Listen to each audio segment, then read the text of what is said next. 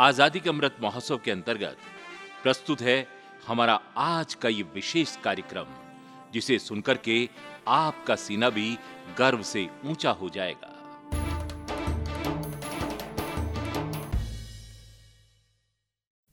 श्रोताओं, नब्बे दशमलव आठ मेगा पर आपने ट्यून किया है रेडियो आज़ाद हिंद, देश का चैनल, देश के लिए।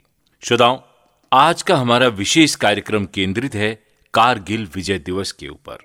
मेरी मिट्टी की संतानों, कारगिल के वीर जवानों, मेरी आन के लिए, मेरी शान के लिए, तूने हंस के दे दी अपनी जान।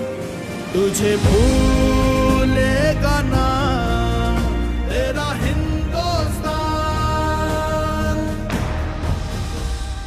श्रोताओं हमारी प्रकृति सबसे अच्छी हमारी मित्र भी है और सुरक्षा पहरी भी है।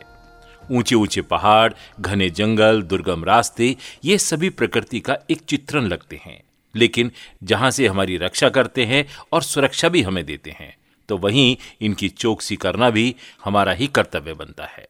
और हमारे देश की प्राकृतिक सीमाओं के चाक चौबंद निगरानी करते हैं हमारे देश के वीर जाबाज सैनिक वीर जवान। जी हाँ लेकिन पड़ोसी देश जो कभी कभी गलत इरादों से इन सरहदों की हदों को पार करने की कोशिश करते हैं तो हमारी सेना के वीर जवान उन्हें केवल रोकते ही नहीं है बल्कि सबक भी सिखा देते हैं। ऐसी स्थिति और परिस्थिति कई बार बनती है जब घुसपैठ रोकने के लिए कड़े निर्णय लेने पड़ते हैं और स्थिति युद्ध जैसी निर्मित हो जाती है। 26 जुलाई 1999 का वो दिन वो तारीख जिसने सेना के शौर्य के इतिहास में एक नया अध्याय लिखा था, जी हाँ, हम बात कर रहे हैं कारगिल युद्ध में जीत की कहानी की, यानी कारगिल विजय दिवस की। आज का हमारा ये कार्यक्रम हमने समर्पित किया है उन भारत माँ के वीर सपूतों के सजदे में, जिन्होंने अपनी आहुति देकर, अपना बलिदान देकर कारगिल का युद्ध लड़ा था। अपनी जान दे दी थी, लेकिन दुश्मन के नापाक मंसूबों को कामयाब नहीं होने दिया। रेडियो आज़ाद हिंद अपनी श्रद्धांजलि देकर उन वीर आत्माओं को ये कार्यक्रम समर्पित करता है।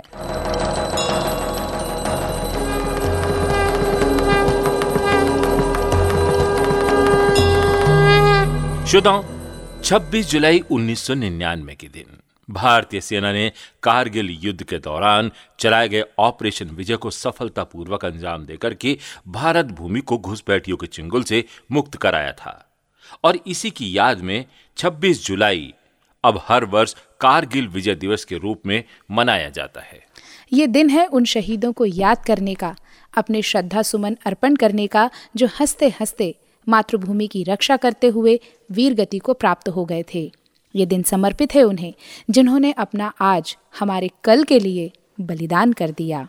श्रोताओं, इस युद्ध का कारण यह था कि बड़ी संख्या में पड़ोसी देश के सैनिक व आतंकवादियों का लाइन ऑफ़ कंट्रोल यानी कि भारत की वास्तविक नियंत्रण रेखा के भीतर प्रवेश कर गई थी। कई महत्वपूर्ण पहाड़ियाँ, चोटियों पर कब्जा कर लिया था उन्होंने। लेह लद्दाख को भारत से जोड़ने वाली सड़क का नियंत्रण हासिल कर लिया था और सियाचिन ग्लेशियर पर भारत की स्थिति को कमज़ोर कर हमारी राष्ट्रीय अस्मिता के लिए खतरा पैदा करने की चेष्टा की थी उन्होंने। जी हाँ पूरे दो महीने से ज़्यादा इस युद्ध में भारतीय थल सेना वायुसेना ने लाइन ऑफ़ कंट्रोल पार न करने के आदेश के बावजूद अपनी मातृभूमि में घुसे आक्रमणकारियों को मार के भगाया था। स्वतंत्रता का अपना ही मूल्य होता है, जो हमारे वीरों के रक्त से चुकाया गया। तो श्रोताओं, आइए उन वीर सपूतों के बारे में कुछ जो जानकारी हमारे पास है, हम आपके साथ साझा करते हैं। कौन थे, कैसे थे? उनकी जाबाजी और बहादुरी की जो किस्से हैं, वो कैसे लगते हैं, आइए उन्हीं के बारे में हम बात करते हैं। सबसे पहले बात करते हैं भारत के वीर सपूत, स्क्वाडन लीडर अजय आहूजा की। श्रोताओं, दास्ता उस जाबाज की जिसकी पत्नी को आखिरी बार भी उसका चेहरा नहीं देखने को मिला। दुश्मन ने उसे बेहद करीब से गोली मारी थी। स्क्वाडन लीडर अजय आहूजा की पत्नी को आज भी 27 मई 1999 की शाम याद है। बहुत अच्छे से याद है। जब एयरफोर्स के अधिकारी ने उनके पति के गायब होने की बुरी खबर उनको दी थी। कारगिल युद्ध के दौरान भारतीय वायुसेना ने ऑपरेशन सफ़ेद सागर लॉन्च किया था। इस ऑपरेशन का मकसद था एलओसी पर भारतीय सीमा में कब्जा किए हुए सैनिकों की पोजीशन का पता लगाना। वायुसेना की भटिंडा स्थित गोल्डन एरोज की स्क्वाड्रन में अजय आहूजा फ्लाइंट कमांडर थे। उन्हें ज़िम्मेदारी दी गई कि वे एलओसी पर दुश्मन देश की सेना की सही सही जानकारी इकट्ठा कर लें। श्रोताओं अजय आहूजा अपना मिग 21 विमान लेकर के एलओसी के ऊपर उड़ने लगे। तभी उन्हें जानकारी मिली कि उनके इस मिशन में साथी फ़्लाइट लेफ्टिनेंट नचिकेता को अपने मिग 27 विमान में आग लगने की वजह से कूदना पड़ा है। स्क्वाडन लीडर अजय आहूजा भली बात ही जानते थे कि दुश्मन देश की सीमा में दाखिल होना जोखिम भरा हो सकता है। लेकिन अपने साथी को बचाने के लिए वो दुश्मन की सीमा में भी दाखिल हो गए। इसी दौरान एक बम का गोला उनके प्लेन से आकर के टकराया, जिससे उनके मिग 21 प्लेन में आग लग गई। उन्होंने पड़ोसी देश की सीमा में ही कूदना ज़्यादा मुनासिब समझा। वो दिन था 27 मई 1999 का। स्क्वाड्रन लीडर अजय आहूजा से एयरफोर्स का संपर्क टूट गया। शाम को पंजाब के बटिंडा में मौजूद उनके घर पर स्टेशन कमांडर पहुँच गए। शहीद अजय आहूजा की पत्नी अलका आहूजा ने जब स्टेशन कमांडर को यूनिफॉर्म में देखा, तभी उन्हें महसूस हो गया कि कुछ न कुछ तो गड़बड़ है, लेकिन उम्मीद की एक किरण अभी भी बाकी थी। मन में डर था लेकिन तब भी किसी अच्छी खबर के आने की आशंका तो थी, लेकिन होनी को कुछ और ही मंजूर था। हाँ श्रोताओं, बस बैठे हुए इंतज़ार कर रहे थे कि शायद कोई अच्छी न्यूज़ आ जाए। साढ़े आठ बजे तक कंफर्म हो गया कि अजय आहूजा अब नहीं रहे। दुश्मन सैनिकों ने उन्हें बंधक बना लिया और फिर उनको गोली मार दी। भारत ने इस पर कड़ा ऐतराज जताया क्योंकि ये संयुक्त राष्ट्र की जिनेवा कन्वेक्शन का उल्लंघन था। दुश्मन देश का तर्क था कि प्लेन से नीचे गिरने के चलते ही उनकी मौत हुई थी। लेकिन बाद में पोस्टमार्टम में साफ़ हो गया कि उन्हें बेहद करीब से गोली मारी गई है। स्क्वाड्रन लीडर अजय आहूजा को उनकी बहादुरी के लिए मरणोपरांत वीर चक्र से सम्मानित किया गया। स्क्वाडन लीडर अजय आहूजा का विमान भी दुश्मन गोलाबारी का शिकार हुआ। अजय का लड़ाकू विमान दुश्मन की गोलाबारी में नष्ट हो गया था। फिर भी उन्होंने हार नहीं मानी थी और पैराशूट से उतरते समय भी शत्रुओं पर गोलीबारी जारी रखी थी। लड़ते लड़ते वो शहीद हो गए। फ़्लाइट लेफ्टिनेंट नचिकेता इस युद्ध में दुश्मन देश के द्वारा युद्धबंदी बनाए गए थे। वीरता और बलिदान की ये फहरिस्त बहुत लंबी थी। खत्म नहीं हुई। भारतीय सेना के विभिन्न रैंकों के लगभग तीस हज़ार अधिकारियों और जवानों ने ऑपरेशन विजय में भाग लिया था। स्क्वाडन लीडर अजय आहूजा की पत्नी अलका आहूजा ने उनके मरणोपरांत क्या कहा? आइए सुनते हैं उन्हीं से। ट्वेंटी सेवेंथ को शाम को चार बजे जब स्टेशन कमांडर यूनिफॉर्म में मेरे पास आए तो मुझे लगा कि अब कुछ प्रॉब्लम ज़रूर है इसमें, क्योंकि जनरली कोई भी सीनियर ऑफिसर आपके घर में यूनिफॉर्म में नहीं आता। यूनिफॉर्म में होने का मतलब ये कि कोई गलत न्यूज़ आ रही है आपके पास। तो जब मैंने उनको देखा तो मैंने पूछा कि क्या हुआ, आप क्यों आए हो? तो ही सेड कि Ahuja has rejected and he is missing बस बैठे वेट ही कर रहे थे कि शायद कुछ अच्छी न्यूज़ आ जाए। आठ बजे न्यूज़ आई कि नचिकेता ने रिजेक्ट किया था उसलिए गए थे अजय। आठ बजे न्यूज़ आई कि एक है और a one is no more अब ये नहीं पता था कि कौन है और कौन नहीं है। फिर साढ़े आठ बजे तक कंफर्म हो गया था। दे सेट कि आहूजा इज़ नो मोर मैं ये मान के नहीं चलती कि वो he is no more because अगर मुझे, अगर मेरे को रहना है तो मुझे तो लगता है क्योंकि मुझे उन्होंने लास्ट में बॉडी नहीं देखने दी थी। उन्होंने कहा कि नहीं, तू बॉडी मत देख, नहीं तो तुर को फिर ज़िंदगी भर यही शक्ल याद रहेगी। एंड आई फील कि अच्छा किया मुझे बॉडी नहीं देखने दी, बस एक, मेरे पास एक होप है अब। अजय एक दिन अपने उसी स्माइलिंग फेस में मेरे सामने खड़े होंगे मेरी मिट्टी की संतानों, कारगिल के वीर जवानों मेरी आन के लिए, मेरी शान के लिए, तूने हंस के दे दी अपनी जान। चलिए श्रोताओं, अब बात करते हैं कैप्टन विक्रम बत्रा की। तेहरा जम्मू कश्मीर राइफल्स के कैप्टन विक्रम बत्रा उन बहादुरों में से एक हैं जिन्होंने एक के बाद एक कई सामरिक महत्व की चोटियों पर भीषण लड़ाई के बाद फतेह हासिल की थी।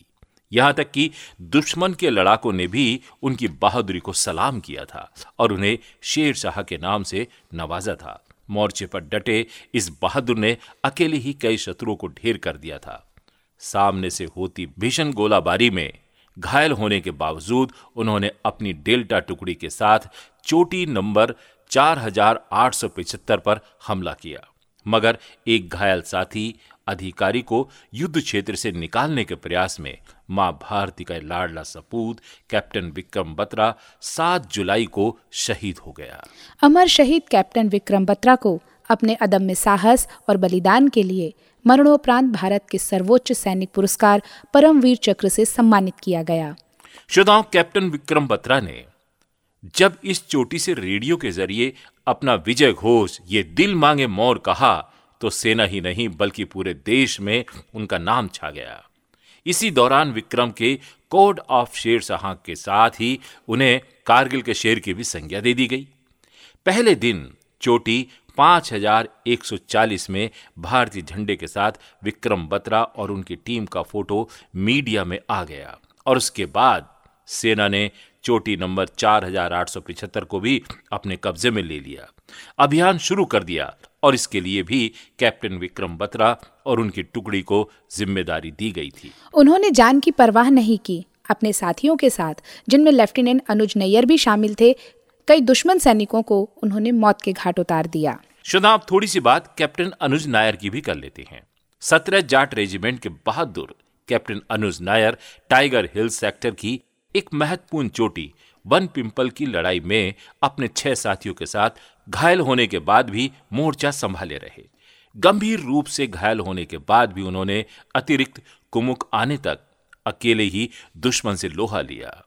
जिसके परिणाम स्वरूप भारतीय सेना इस सामरिक चोटी पर भी अपना वापस कब्जा लेने में सफल रही। इस वीरता के लिए कैप्टन अनुज को मरणोपरांत भारत के दूसरे सबसे बड़े सैनिक सम्मान महावीर चक्र से नवाजा गया।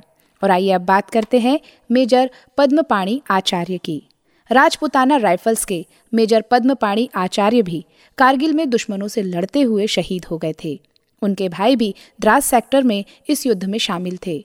उन्हें भी इस वीरता के लिए महावीर चक्र से सम्मानित किया गया। श्रोताओं, लिस्ट बहुत लंबी है, मगर हम यहाँ पर कुछ ही सैनिकों का ज़िक्र कर रहे हैं। आइए बात करते हैं लेफ्टिनेंट मनोज पांडे की। एक बटे ग्यारह गोरखा रेजिमेंट के लेफ्टिनेंट मनोज पांडे की बहादुरी की इबारत आज भी बटालिक सेक्टर में जुबार टॉप पर लिखी हुई है। अपनी गोरखा पलटन लेकर के दुर्गम पहाड़ी क्षेत्र में काली माता की जय के नारे के साथ उन्होंने दुश्मन के छक्के छुड़ा दिए थे। अत्यंत दुर्गम क्षेत्र में लड़ते हुए मनोज पांडे ने दुश्मन के कई बंकर तबाह कर दिए थे। गंभीर रूप से घायल होने के बावजूद मनोज अंतिम क्षण तक लड़ते रहे। भारतीय सेना के साथी को पीछे ना छोड़ने की परंपरा का मरते दम तक उन्होंने पालन किया। मनोज पांडे को उनके शौर्य और बलिदान के लिए मरणोपरांत परमवीर चक्र से सम्मानित किया गया। कुछ ऐसे भी सैनिक हैं जो आज हमारे बीच में नहीं हैं, मगर कुछ ऐसे भी सैनिक हैं जो हमारे बीच में आज भी जीवित हैं और वो अपनी लड़ाई की दास्ता खुद ही बया करते हैं। चलिए अब बात करते हैं कैप्टन देगेंद्र सिंह की, जो राजस्थान सीकर के वीर योद्धा हैं, जिन्होंने पाँच पाँच गोलियाँ बदन में खाई, लेकिन तब भी भारत माँ के सपूत ने 48 दुश्मनों को धराशाही कर दिया था। तिरंगा झंडा कारगिल की चोटी में लहराकर ही ऑपरेशन विजय की सफलता का जय घोष किया था। आइए सुनवाते हैं कैप्टन देगेंद्र सिंह की उनकी ही आवाज़ में उनकी अजय कहानी। मेरा जन्म तो तीन जुलाई उन्नीस सौ उनहत्तर को हुआ था। मेरा गाँव झादरा है दयाला नांगड़ तहसील नीमका थाना में है सीकर ज़िले का रहने वाला हूँ मैं। और मेरे पिताजी फ्रीडम फाइटर थे। जो उन्नीस सौ अड़तालीस को उनके कई गोलियाँ लगी थी। मेरी मम्मी है जो फ्रीडम फाइटर की बेटी थी। हमारी बटालियन वहाँ को पूछ के हमारे को तोलोलिंग का टास्क मिला पहले। बोले, आपको तोलोलिंग पे टू राजरीव को कब्जा करना। तोलोलिंग वो पहाड़ी थी जिस पे हिंदुस्तान आर्मी ने तीन हमले किए थे। और एक बटालियन के 18 आदमी सैनिक शहीद हो गए। एक के 22 एक के 28 आदमी सैनिक शहीद हो गए। वहाँ कोई कामयाबी नहीं मिली। क्योंकि वहाँ पाकिस्तान की five Northern Light Infantry battalion के बटालियन की एक कंपनी डिप्लॉयड थी वहाँ पर। और उस कंपनी का कंपनी कमांडर था मेजर अनवर खान जो फाइव नॉर्दर्न लाइट इन्फेंट्री तो उस जगह पे हमारे सैनिकों को मतलब ऊपर चढ़ते ही शहीद करते देते वो उसके बाद हमारी बटालियन को टास्क मिला तो हमारा सी साहब थे कर्नल रविंद्रनाथ। तो बोलता, दिगेंदर, और मेरा कंपनी कमांडर था मेजर विवेक गुप्ता तो हम तीनों और सुबदार बाउला चार और शेख यशवीर हम पाँच आदमी रेकी करने के लिए गए ऊपर। जहाँ लड़ाई लड़ रही थी, पहले जो बटालियन, उससे पूछा मुझको, कैसे? बोले, सर, ये ऐसे है ऐसे। उन्होंने बताया, मैं पीछे गया, पीछे जाकर के फुर रेकी करी, रेकी करके ने, अपने जनरल साहब को बताई, अपने सीओ साहब को बताई, सीओ साहब ने जनरल साहब बोले, बेटे को मेरे पास भेज सीधे। वो उसकी प्लान अपने मुँह से सुना। मैंने बताया मुँह सर, तोलोलिंग टॉप इस प्रकार से, और इसको इस प्रकार से हमें पीछे से रस्सा बाँध के चढ़ सकते हैं वो। बोले, शाबाश बेटे चढ़ तो सकता है, लेकिन अगर तू गिर गया तो मुगो साहब में चढ़ गया तो? बोले, चढ़ गया तो हिंदुस्तान की फ़र्स्ट कामयाबी कारगिल वार की। तेरे नाम से होगी मेरे बच्चे। ये मेरा वादा है जनरल मलिक का। अगर तू इस रस्से को बाँध भी देता है तो भी बाकी सैनिक चढ़ जाएँगे। तू रस्सा बांधने कोशिश कर। तुझे जो सपोर्ट चाहिए वो मिलेगी। मगर सर, मुझे आपका आशीर्वाद चाहिए। और जो बाहर देश के वो जो खिलाड़ी डोज डाज लगाते हैं ना, खिलाड़ी दौड़ते, वो इंजेक्शन लगाते थकते नहीं, वो चाहिए, एक रस्सा चाहिए। बोले, सब कुछ मिलेगा बेटा तुझे। और वो सब चीज़ मेरे को मुहैया करवाई, मेरी बटालियन ने आर्मी कमांडर ने। तो उसके बाद में, अब मैं आठ दस दिन रेखी करी चौदह घंटे में रस्सा बाँध के नीचे आ गए। हम दस जून की रात को जब मैं रस्सा बाँध के नीचे आया तो उस टाइम पे अपने शिव साहब को बताया सर ऐसे, बोले, तू chief of the army staff को डायरेक्ट मिला कॉल बोले मो sir Jai Hind. Best commander of the Indian Army Digendra Kumar और कोबरा। सर आपने जो टास्क दिया वो पूरा किया श्रीमान?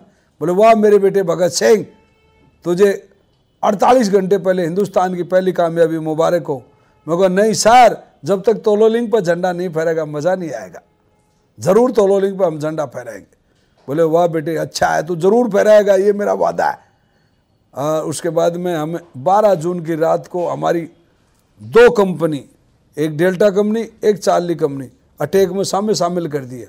जिसमें तकरीबन ढाई सौ कमांडो थे। और हम दस कमांडो पीछे से गए। और वो गए तो 600 मीटर पर गए तो हमारे चार आदमियों की टांग उठ गई। दो चारों और जो चारों राजस्थान के ही थे। एक तो मेरे पास का था जिलों का जिलों का लड़का था राजेंद्र सिंह। एक श्रीमाधोपुर का है फूलचंद। एक सापरा बड़नगर का है, राम साहेब आजा और एक दुर्ग सिंह, जो अजमेर का। चारों शिव साहब की पार्टी में थे, उनका चारों की टांग उठी। उसके बाद मेरे को बोलता है कोबरा, यहाँ तो बुरी तरह माइन फ़ील्ड बिछा हुआ है। मगर वो तो मुझे पहले ही पता था, श्रीमान। लेकिन मुझको जहाँ खड़ी चट्टान है, उस साइड में माइन फ़ील्ड नहीं होंगे, वहाँ से चार्ली कंपनी को ले आओ, डेल्टा को पर बर्बाद बैंकर की तरफ़ से ले आओ। बोले, ओके दिगेंदर, तेरी राय सिर माथे पर। बोलो, और मुझको हम चढ़ चुके ऐसा ऊपर। हम ऊपर गए तो मैं बोले, भाई सेक्शन कमांडर तो कोबरा तू ही है। बाबूलाल बाखर मेरे बोलता है हाँ सर सुमेर साहब बोलता, बोले, दिगेंद्र, बोल क्या रहता है? मैं को साहब पहले बैंकर को मैं बर्बाद कर दूँगा। तो बोलो, तू पहले को करेगा तो सुबदार बोलाल बोलो, दूसरे को मैं। शेख समी यशवीर बोला, तीसरे को मैं। सुमेर सिंह राठौर बोलता, चौथा को मैं। फिर सुल्तान सिंह नरवारिया बोलता, छठा को मैं। फिर वो जो ऐसे ऐसे हमारे साथी, लहसनायक बच्चन चमन सुरेंद्र राइफलमैन जसवीर। तो ये हम सब के सब मतलब मोगो जितने बंकर हो, मैं एक एक ग्रेनेड तो आप ठोकाएँगा। उसके बाद में देखा, बोले, ओके। बोले, जितने कंपनियाँ होगी जितने सामान बर्बाद कराएँगे, आप तो अपने तो निश्चित मरना है, लेकिन कंपनी तो बच जाएगी ना अपनी। अपनी कंपनी बच जाएगी, अपने जवान बच जाएँगे, और नहीं तो वो ज़्यादा कैजुअलिटी देंगे और हम कम देंगे। तो हमारा यही इरादा सब के सब मेरे से खतरनाक कमांडो थे वो। तो हम जैसे गए मुझको दोस्तों पहले बंकर को तो मैं कर ही रहा हूँ। अब हम ऊपर से रेंगते रेंगते गए तो मेरे पास में अट्ठारह हैंड ग्रेनेड और ढाई सौ इक्के सैंतालीस की गोली, एक पिस्टल, एक कमांडो, डैगर इतना बड़ा चक्कू जो साइनाइड में डबा है, जो आदमी को टच करते ही ऊपर पहुँच जाता है। अब जैसे ही हम ऊपर गए तो मैं सांप की तरह रेंगता हुआ गया तो दुश्मन का बैंकर था उसके चारों तरफ़ तो बर्फ़ पड़ी हुई थी और बीच में काला काला दिखा। मैं सोचा, ये पत्थर है। तो मैंने जैसे ही हाथ मारा तो बैरल हाथ में गई दुश्मन की इस प्रकार से। तो उस बैरल को मैंने जैसे पकड़ा, पकड़ते ही अपनी तरफ़ खींचा, उसने फायर कर दिया। पहली गोली यहाँ लगी और तीन गोली मेरी ये सीने में लगी। ये देखो, ये पूरा फटा हुआ है, ये देखो। ये एक, दो, तीन गोली ये लगी और दो गोली एक सैंतालीस में लगी। ये लगने के बाद में, मैंने सोचा दिगेंद्र आज तो एक भी दुश्मन नहीं मरा और अपन तो मर गए। आज तो मर गए ऐसे मैंने हैंड टू हैंड ग्रनेड निकाला और उसका लीवर पाड़ा और एक और दो और लाडू की तरह अंदर रखा दिया। वो बैंकर के अंदर जैसे ही रक्स रक्षाया और मैं वहीं लेटा और वो ब्राम दे फटा फटते आवाज़ आए अंदर से, या अल्लाह अकबर, काफर काटे। मुझको मरिया तो है दुश्मन सा, एक भी मरो। आप बस वहीं से हौसला बढ़ गया मेरा। और उसके बाद मैं फटाफट फ़र्स्ट एड किया और जो मेरे साथी थे बहुरलाल एंड पार्टी, वो बैंकरों के नज़दीक पहुँचते पहुँचते उनका मेजर अनवर खा या अली, दुश्मन का चौथा हमला भी फैल करेंगे। और डड डड डड डड डड सपरे शुरू हो गए। अब उन्होंने फायर शुरू किया, अपना सुबदार, वो तो बोले, या ली अपने वाले बोले, बोल बजरंग बली। डड डड डड डड अब मैं समय फायरिंग शुरू हो गई। और शुरू होते ही मेरे साथियों ने उनके तीस आदमियों के छोटे छोटे टुकड़े कर दिए। लेकिन दुख इस बात का, आज भी और जब तक सांस है, जब तक रहेगा कि मेरा एक भी साथी नहीं बचा। किसी के दस गोली, किसी का पंद्रह गोली, किसी का आठ गोली, कोई घंटे में, कोई आध घंटे में, कोई बीस मिनट में, कोई सुबह चार बजे तक मेरा साथ दिया। और सुबह चार मैंने ठंडे दिमाग से दुश्मन की बल फार करिए उनके बैंकरों के नज़दीक जाऊँ, उनके आगे खाली होती है, जो खुदी होती है, दो तीन फुट गहरी होती है, उस खाली के अंदर घुस के ना उसको क्रोट रेंज बोलते हैं, फौजी भाषा में। तो क्रोट रेंज में घुसा, उनकी गन का ऊपर गया और नीचे ग्रनेड मारा, धड़क धड़क बैंकर हवा में।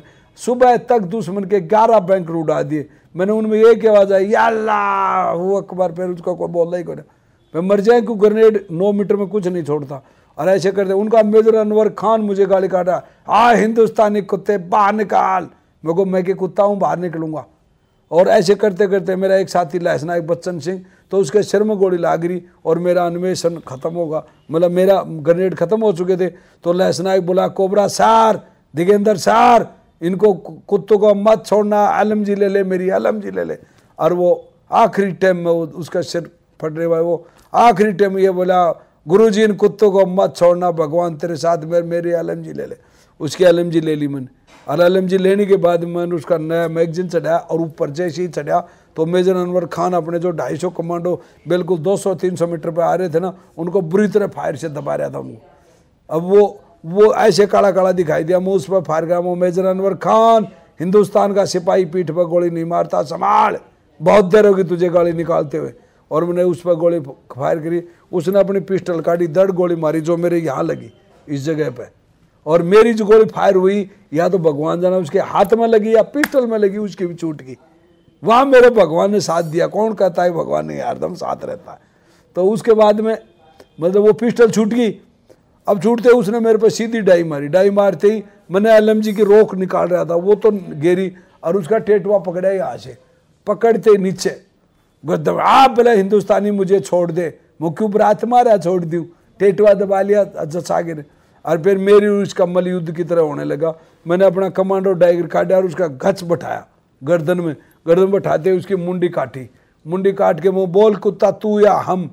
और जैसे मुँह ऊपर चढ़ा और ऊपर चढ़ते ऊपर गया और अमरीकी सेटेलाइट में उस टाइम फ़ोटो आई। ये बाद में पता चला उस टाइम तो मतलब ऊपर चढ़ा, भारत माता की जय बोलता हुआ और उसका धड़ को उठाया। और ऊपर पत्थर का सारा लगाया और काट तिरंगा झंडा और पहला तिरंगा झंडा इस हाथ से गाड़ा कारगिल युद्ध का। दड़ाक देश ने वही पहला तिरंगा झंडा गाड़ा और भारत माता जय बोली, मेरे साथी आ गए मेरे कर्नल साहब आ गए कर्नल रविंद्रनाथ, मेरे शिव साहब बोले, वाह मेरे दिगेंदार अरे वाह, जब तक धरती आसमान रहेगा दिगेंदर सूरवीर, तेरा नाम रहेगा, जा मेरे बच्चे, आज तने भारत माँ के लिए वो कर्ज उतारा है, जो सदियों से किसी ने नहीं तारा होगा, बोलो। शाबाश मेरे बच्चे तने आज हिंदुस्तान की पहली कामयाबी दिलाई है मेरे बच्चे। मुझे दुख है कि तेरे साथी नहीं है मुझे। शाबाश धन्य वो धरती जिसमें तू पैदा हुआ। शाबाश धन्यवाद उस माँ बाप को और उस दरा को मैं सल्यूट करता हूँ बेटा, जिसमें तेरा जैसा बेटा पैदा हुआ। उसके बाद में मैं को साहब, मैं भी ऊपर जाऊँगा अपने साथियों के पास। मेरे कई गोली लग रही। तो बोले, नहीं बेटे, तू तेरे को हॉस्पिटल में वहाँ मैं मेरे साथियों ने उठा लिया और नीचे आए तो मेरे दोनों भाई दूसरी बटालियन में लड़ाई लड़ रहे थे मान सिंह और भूप सिंह। मेरे दो भाई माजा आए वहाँ कारगिल में एक साथी थे। तो वो आए वो मेरे से मिले बोले भाई का कितनी गोली लगी? बोले पाँच। जब मान सिंह बोलता है पाँच हज़ार तक नाश्ता नहीं करेंगे। पा, पापा का पा, पापा का बदला लिया है बड़े भाई साहब ने और बड़े भाई साहब का बदला लेंगे हम। चाल भूप सिंह बोलो लड़ाई लड़ते हैं बोलो उसके बाद मेरे को हॉस्पिटल श्रीनगर ले आ गया। श्रीनगर ले आया तो वहाँ देश का प्रधानमंत्री मेरे तीन थप्पी मार के बोलता है वाह रे मेरे करण बली तना अड़तालीस मारे, हमको साहब मन तो पता ही नहीं कितने मारे। है, मैंने क्या पता था? मेरे ये एक जगह एक की गर्दन काटी आप वो तो याद है। लेकिन ग्रनेड से जो मरा, उनके टुकड़े हो गए, उनका मेरे को मालूम नहीं था। मेरे साथी ने वो तीस मारे, वो गोलियों से, वो अलग पड़े थे, वो अलग थे। उनकी पूरी कंपनी थी तो। उसके बाद में मेरे को श्रीनगर हॉस्पिटल से पूना हॉस्पिटल भेजा गया। वहाँ मेरा इलाज चला, वहाँ जाते मैं कोमा में होगा। कोमा में जाने के बाद में सात दिन बाद में वापस कोमा से आया। वहाँ मेरा छः महीने इलाज चला। फिर पंद्रह अगस्त, चौदह अगस्त शाम को chief of the army staff Ved Prakash Malik Poona गया मेरे हॉस्पिटल में और वहाँ करके मेरे मिठाई दे करके बोलता, वहाँ मेरे बेटे, तेरे को पहले नहीं मिल सका, लेकिन अब तेरे को कारगिल युद्ध का सबसे बड़ा तोहफा महावीर चक्कर से देश ने नवाजा तुझे। मैं, मेरे बच्चे तुझे सल्यूट करता हूँ कि तने देश के लिए काम किया। बहुत बहुत मुबारक हो बेटा तेरे को। मगो साहब बहुत बहुत धन्यवाद आपको। आपने इस छोटे से सिपाही को इतना बड़ा सम्मान दिया जो कभी सपने में भी नहीं सोचा था। उसके बाद में साहब, हमारा इलाज होने बाद हम पंद्रह अगस्त को डिक्लेयर हुआ, छब्बीस जनवरी को हमारे को छब्बीस जनवरी परेड में हमारे को मेडल लगाया गया, राष्ट्रपति के नारायण द्वारा। हमारे माँ बाप भी उस टाइम जिंदे थे। सबने ये खुशी हमारे साथ बटोर की और सबसे बड़ा ये हुआ और ज़िंदगी में अभी भी यही मेरे पापा तो यही कहा कि रे नेकी के कर्म कमा जा रहे दुनिया से जाने वाले, पर हित में हेत लगा जा रहे दुनिया से जाने वाले। क्या भरोसा तेरी जिंदगानी का, इंसान बुलबुला पानी का? कोई भरोसा नहीं जिंदगानी का। तो मेरे पूरे देशवासियों को, मेरे ज़िले के सभी को, इस छोटे से सिपाही का राम राम, जय हिंद, वंदे मातरम। और आइए अब बात करते हैं कैप्टन सौरभ कालिया की। भारतीय वायुसेना भी इस युद्ध में जौहर दिखाने में पीछे नहीं रही। टोलोलिंग की दुर्गम पहाड़ियों में छिपे घुसपैठियों पर हमला करते समय वायुसेना के कई बहादुर अधिकारी और अन्य रैंक भी इस लड़ाई में दुश्मन से लोहा लेते हुए शहीद हो गए थे। सबसे पहले कुर्बानी देने वालों में से थे कैप्टन सौरभ कालिया, उनकी पेट्रोलिंग पार्टी के जवान। घोर यातनाओं के बाद भी कैप्टन कालिया ने कोई भी जानकारी दुश्मनों को नहीं दी थी। श्रोताओं एक और महान वीर योद्धा हैं सूबेदार मेजर योगेंद्र यादव, जो कारगिल के युद्ध में अदम्य साहस और शौर्य के लिए उन्हें परमवीर चक्र से सम्मानित किया गया था। वे सबसे कम उम्र के, यानी कि 19 साल के परमवीर चक्र से सम्मानित सैनिक हैं। मेजर योगेंद्र यादव वो वीर सूरवीर हैं जिन्होंने दुश्मन को मात दे करके मौत को भी हरा दिया था। आइए सुनते हैं कारगिल की कहानी योगेंद्र यादव की ही जुबानी। कि देहि सिवावर मोहे है, शुभ कर मंत कभो न डरो न डरो अरि सो जब जाए लरो, निश्चय कर अपनी जीत करो, निश्चय कर अपनी जीत करो। मैं कोई विशेष शक्तियों को लेकर के जन्मा हुआ इंसान नहीं। एक आम आप लोगों की तरह ही इंसान। लेकिन उस 22 दिन की जो तोलोलिंग की लड़ाई थी, उसमें एक काम मिला था। कि नीचे से ऊपर अपने साथियों को अमनेशन और राशन पानी लेकर के जाने का। जिसमें एक पल ये पता नहीं था कि अगले पल आप ज़िंदा रहेंगे या कि बचेंगे। लेकिन एक जुनून, एक जज्बा अपने साथियों के प्रति, अपने देश के प्रति, अपने उस तिरंगे के प्रति था कि मेरे जो साथी ऊपर लड़ रहे हैं, उनको मैं वो हर चीज़ प्रोवाइड कर सकूँ ताकि वो आराम से हमारी जो है, पीठ को सेफ़ रख सके। उस जज्बे से 22 दिन चलने वाले हम जवान थे। उसी से पहचान बनी कि एक ये जवान फिजिकली और मेंटली बहुत स्ट्रांग है। हमें एक ऐसी platoon Ghatak platoon as a commando platoon के अंदर शामिल किया गया और टाइगर हिल टॉप के ऊपर घातक प्लेटून को सबसे पहले हमला करने का आदेश मिला। Battalion commander colonel Kushal Chand Thakur उन्होंने हमले की पूरी रणनीति बनाई और उसी समय जो कमीशन होकर के आए थे लेफ्टिनेंट बलवान सिंह घातक प्लेटून की कमांड उनके सौंप दी गई। तीन चार दिन का रिहर्सल का टाइम मिला। उसके बाद दो जुलाई को जब हमने चढ़ना शुरू किया, उस पहाड़ी पर सिर्फ़ रात को चढ़ सकते थे, दिन में नहीं, क्योंकि दुश्मन के पास बहुत बड़ा एडवांटेज था। दूर तक हमें आसानी से बर्बाद कर सकता था। रात को चले, पूरी रात चलते रहे, सुबह जैसे ही अंधेरा, सुबह हुआ, पत्थरों के पीछे चुपचाप छुप गए, फिर अगली रात को चले। यानी दो रात, एक दिन, तीसरी रात जाकर के हम दुश्मन के बहुत करीब जाकर के पहुँचे। ऐसा संकीर्ण रास्ता आया कि जिसमें सिर्फ़ रस्सी का सहारा लेकर के ऊपर जा सकते थे। सिंगल सिंगल व्यक्ति रस्सियों के सहारे जब ऊपर जाने लगे, दोनों तरफ़ से दुश्मन के बंकर उन्होंने दोनों तरफ़ से फायरिंग खोला तो हमारी जो टुकड़ी का रास्ता था कटअप हो गया, केवल हम सात जवान ऊपर पहुँच पाए। ऊपर पहुँचे तो सामने दुश्मन के दो बंकर सातों जवानों ने जाकर के आधाधुंध फायरिंग किया और उसमें बैठे तमाम सैनिकों को मौत के घाट उतार दिया। वहाँ से जो टाइगर हिल टॉप मात्र 50-60 मीटर रहा होगा। ऊपर बैठे हुए दुश्मन ने देखा कि हिंदुस्तान की फौज यहाँ तक पहुँच चुकी है। इतना ज़बरदस्त हमारे ऊपर गोलाबारी बम्बारमेंट शुरू हुआ कि हम ऐसी परिस्थिति में थे कि अगर एक कदम आगे रखते हैं, तब भी हमारी मौत थी, और एक कदम पीछे रखते हैं, तब भी हमारी मौत थी। लेकिन हिंदुस्तान का सैनिक चाहे उसके शरीर पूरा गोलियों से छलनी क्यों ना हो जाए, चाहे उसकी आखिरी सांस ही क्यों ना बचे, उसके कदम हमेशा दुश्मन की तरफ़ बढ़ेंगे। ये हमारी फौज की सबसे बड़ी ताकत है। हम आगे की तरफ़ भागे। पाँच घंटे तक लगातार फायरिंग करते रहे। पीछे से हम बिल्कुल कट ऑफ़ हो गए थे। धीरे धीरे अमनेशन भी समाप्त होने वाला था। जब बहुत कम मात्रा में अमनेशन बचा तो हमने एक और नया प्लान बनाया कि हम एक साथ फायरिंग बंद करते हैं, ताकि दुश्मन को लगे कि इनका अमनेशन खत्म हो गया, या, ये ये मारे जा चुके हैं। ऐसा ही हमने किया। दिन के लगभग साढ़े ग्यारह, बारह बजे का समय रहा होगा। दुश्मन के दस बारह जवान सिर्फ़ ये देखने के लिए आए कि यहाँ पर हिंदुस्तान के जवान कितने हैं। जिंदे हैं या मर गए हैं? हम पूरा कोऑर्डिनेशन किए हुए बैठे थे। तीन चार पत्थरों के पास। जब वो बिल्कुल नज़दीक आए तो एक साथ फायर खोला, उनमें से एक दो बचा होगा, सबको मौत के घाट उतार दिया। लेकिन एक दो जो बचा था, उन्होंने जाकर के अपने कमांडर्स को बताया कि वहाँ पर हिंदुस्तान के आठ या दस ही जवान होंगे।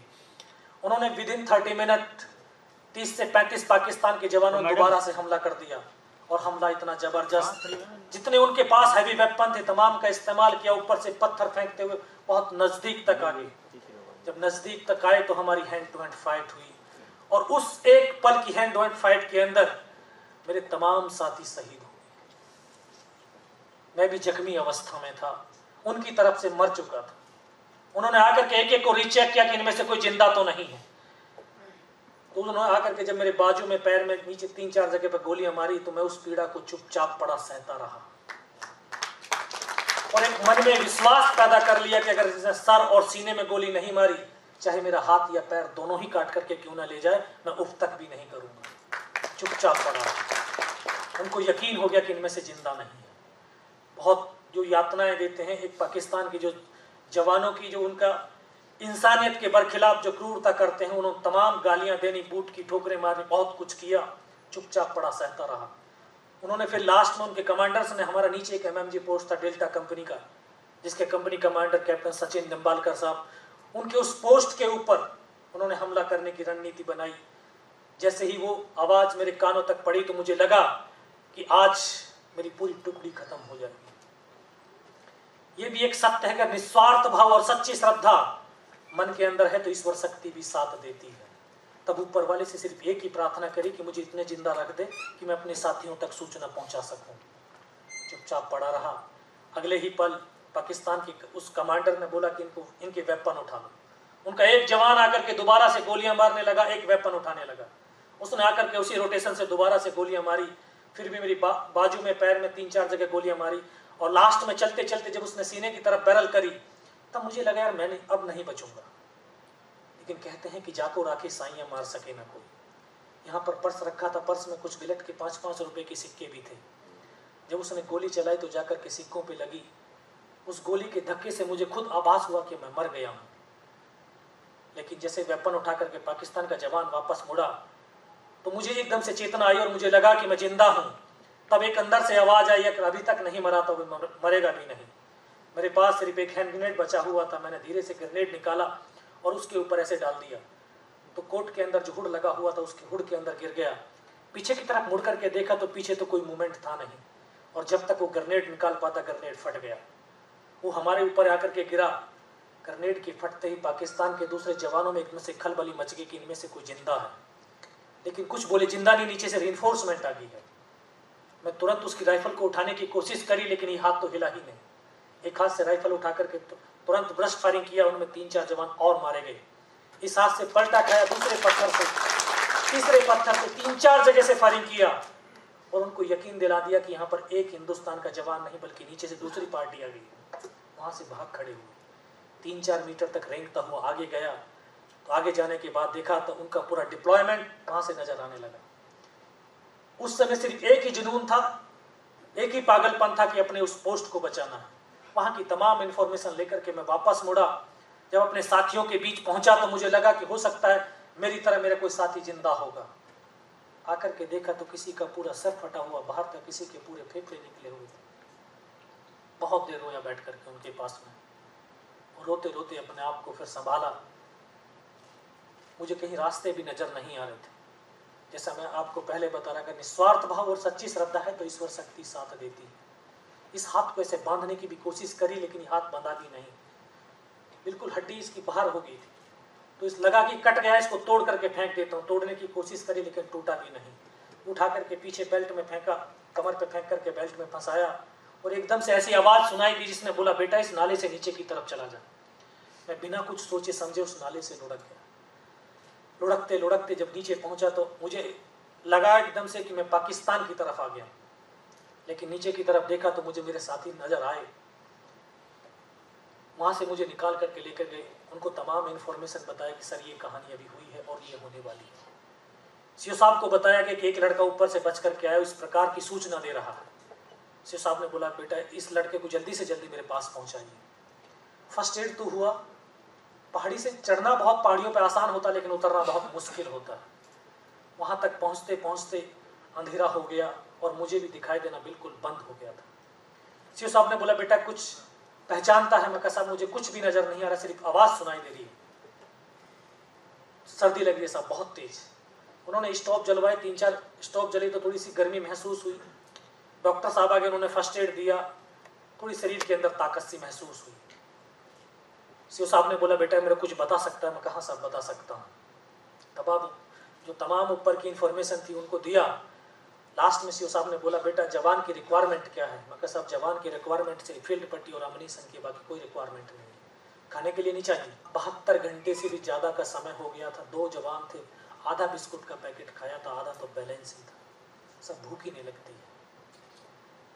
इतना कहते कहते फिर डॉक्टर साहब ने कौन सा इंजेक्शन लगाया, फिर मुझे पता नहीं मैं कहाँ पर हूँ। तीन दिन के बाद मैं होश आया, देखा ऊपर पंखा चल रहा है। पता चला कि ninety two base hospital, Srinagar, और वहीं पर मुझे सूचना मिली कि उसी रात को मेरी बटालियन दोबारा से हमला किया और बिना कुछ कैजुअलिटी के टाइगर हिल टॉप के ऊपर विजय पता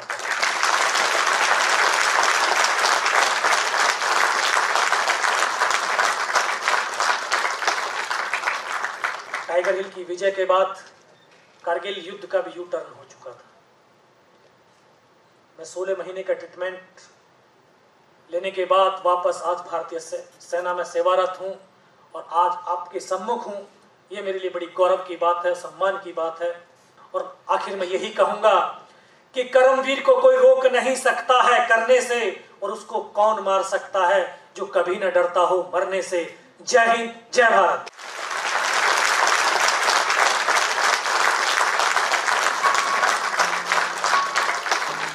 श्रोताओं कारगिल का युद्ध ऊंचाई पर लड़े जाने वाले विश्व के प्रमुख युद्धों में से एक है। सबसे बड़ी बात यह रही कि दोनों ही देश परमाणु हथियारों से संपन्न थे, पर कोई भी युद्ध हथियारों के बल पर नहीं लड़ा जाता, श्रोताओं। युद्ध तो लड़े जाते हैं, साहस से, बलिदान से राष्ट्र प्रेम और कर्तव्य की भावना से। और हमारे भारत में इन जज्बों से भरे युवाओं की कोई कमी नहीं। जो वीर सैनिक आज हमारे बीच हैं वो हमारे लिए प्रेरणा है, देशभक्ति के लिए मिसाल हैं, देश सेवा के लिए तत्पर, वीर सैनिकों के रूप में वो आज भी हमारे सामने हैं। दादा माखनलाल चतुर्वेदी की कविता, पुष्प की अभिलाषा की चंद पंक्तियों के साथ सजल नेत्रों से हम अपने वीर सपूतों को कोटि कोटि नमन करते हैं, वंदन करते हैं। और इस कार्यक्रम को अब हम यहीं समाप्त करते हैं। आप सुनिए दादा माखनलाल चतुर्वेदी जी की वो कालजयी कविता, जो उन्होंने सैनिकों के सम्मान में लिखी थी। चाह नहीं मैं सुरबाला के गहनों में गुथा जाऊँ।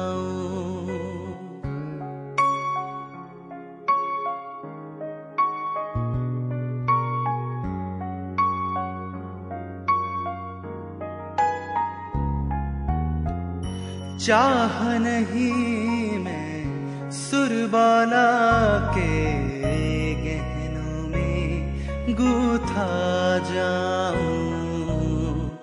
गहनों में गूथा जाऊँ। चाह नहीं मैं सुरबाला के गहनों में गूथा जाऊँ। गूथा जाऊँ।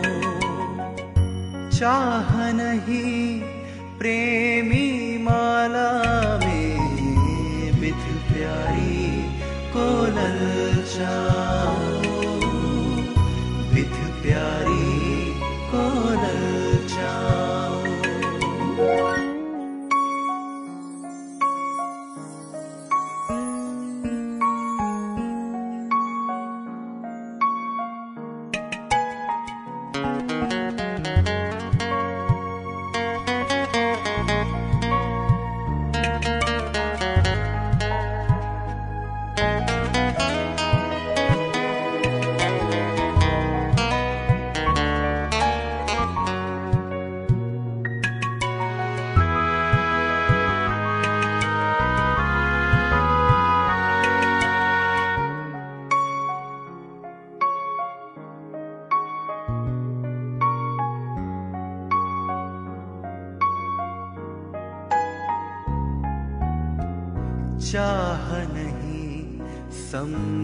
सम्राटों के शव पर हे हरि डाला जाऊँ। चाह नहीं देवों के सिर पर, चढ़ू भाग्य पर इठलाऊं। चाह नहीं सम्राटों के शव पर हे हरि डाला जाओ चाह नहीं देवों के सिर पर, चढ़ू भाग्य पर इठलाओ चढ़ू भाग्य पर इठलाओ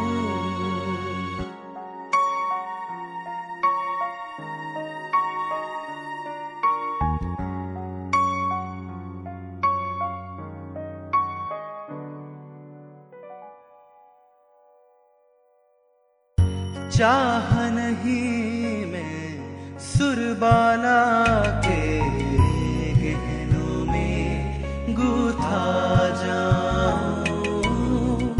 गहनों में गूथा जाऊँ। चाह नहीं प्रेमी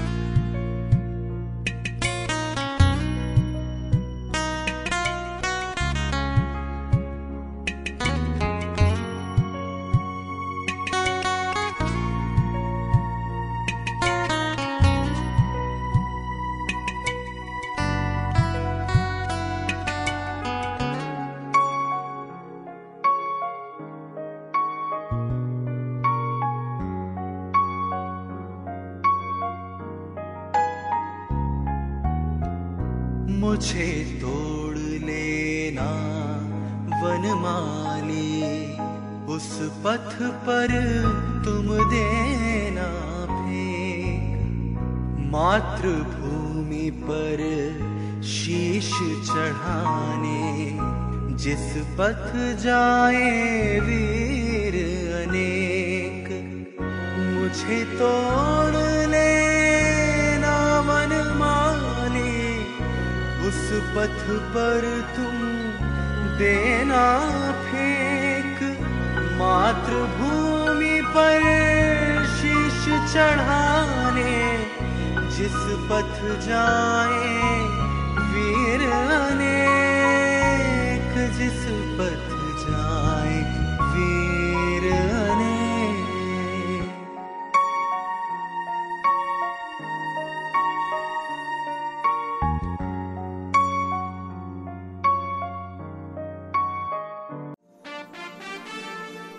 अभी आप सुन रहे थे आज़ादी का अमृत महोत्सव के अंतर्गत हमारा आज का ये विशेष कार्यक्रम।